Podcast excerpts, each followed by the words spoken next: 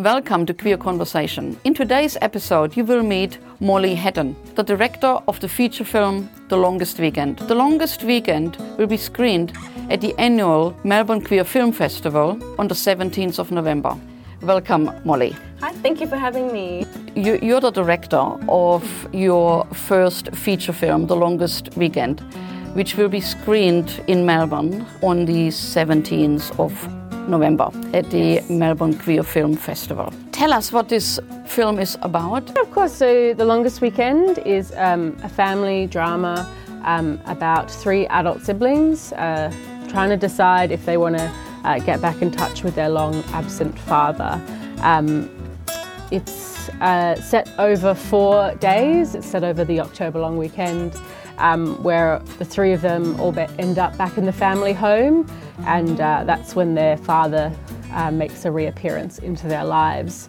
Um, so we've got two uh, sisters, Avery, uh, Lou is the middle, and then Rio is um, the brother, the younger sibling. Um, and then we have uh, mum, and also dad does end up making an appearance in the film too. Tell us a little bit about um, how the, the film came about. Uh, so I worked on this film with a writer called Jordan Daly. Uh, we had gone to film school together um, when we were in different streams. She was in the writing stream and I was in the cinematography stream at AFTRS.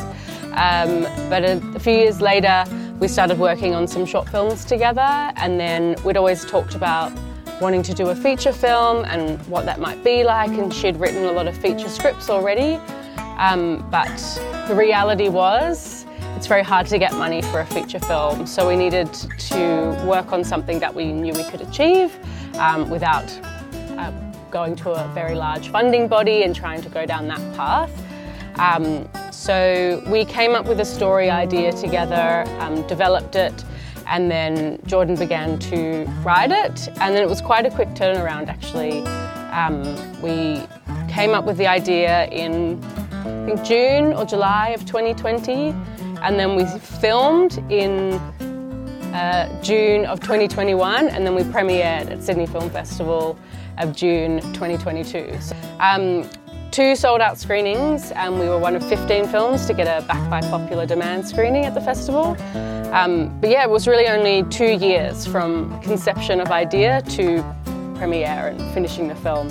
So it was quite fast, and it's been a whirlwind of a two years working on something for so long, which I hadn't done before, just doing short films and music videos. Those have a much, um, while you can spend a lot of time working on them, they're a much smaller project that has a quicker turnaround, really, than a film. And you did it all independently. We yes, we worked with a production company. So while Jordan and I. Um, were coming up with this idea, we sort of had it in our minds that maybe we'd be able to make it ourselves. You know, what money would we be willing to put in um, to make it happen? And then we came across a production company, uh, Breathless Films, who were looking for micro budget feature films. Um, and we uh, took it to them. They really liked the film idea and uh, brought us on board for their first slate of films. Um, uh, and so we had um, so they contributed some funds, and Jordan and I put in some personal funds as well. And um, we were working, though still, with just a very small budget of forty thousand dollars. And then we we did get some completion funding from Queer Screen, and we got eight uh, $1,000 from them. So we had a total budget of $48,000. We filmed in Erskineville um, and around the inner west. Uh, Erskineville was where our house location was. Uh, Ulysses Oliver, who um, is our executive producer, he very kindly moved him and his family out of their home and uh, let us film there for three weeks, which was very, very generous and it was a great, um, great space to be using. I mean, it was very tight, it was very small, and there was a lot of crew in there, and I'm sure all of them would be like, I'm never shooting in a terrace again. But it was really great to do it, and it just felt, it would have felt um, wrong to set it in that kind of area and not film in a terrace. And I guess that was one of the, the reasons why you've chosen, or why the writer has chosen, um, to include an LGBT character Lou. Yeah, I mean, it's really sort of a testament to the area, though I think. Um, uh, so these characters grew up in this house, and what the suburban area uh, would have been like when they were kids is very different to, I think, what it is now. You know, 30, um, 20 to 30 years later.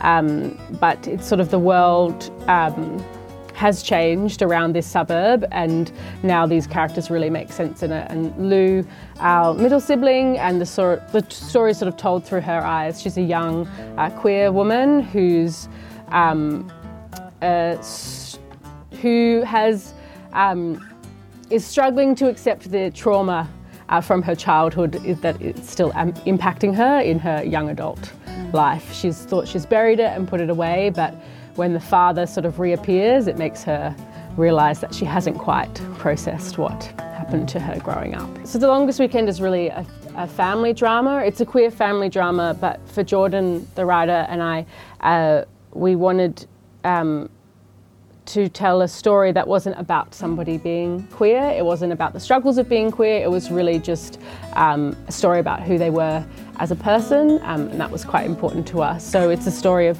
three siblings, and one of those siblings happens to be queer, and it's um, you know touches on uh, her relationship with her childhood best friend. They've grown up together, and they start um, hooking up. And then that best friend, Sasha, she really wants more from Lou.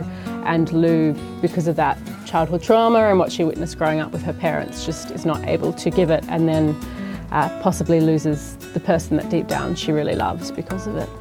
Now people can go and see it in Melbourne. Yes, they can. On the 17th of November, as part of the Melbourne Queer Film Festival, which runs from the 11th to the 21st of November and um, this is going to be Australian Feature of the Year. Again, for such a small um, film that was made with uh, not a lot of money but a lot of love. It was, it's really special to have that. Right.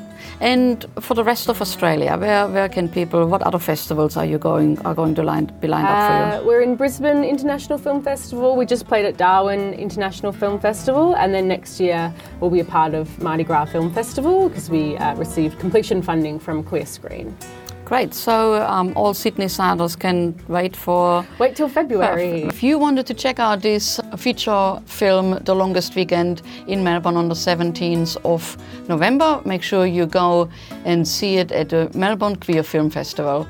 Thanks for joining us today. Thank you so much. The Melbourne Queer Film Festival is on from the 11th to the 21st of November.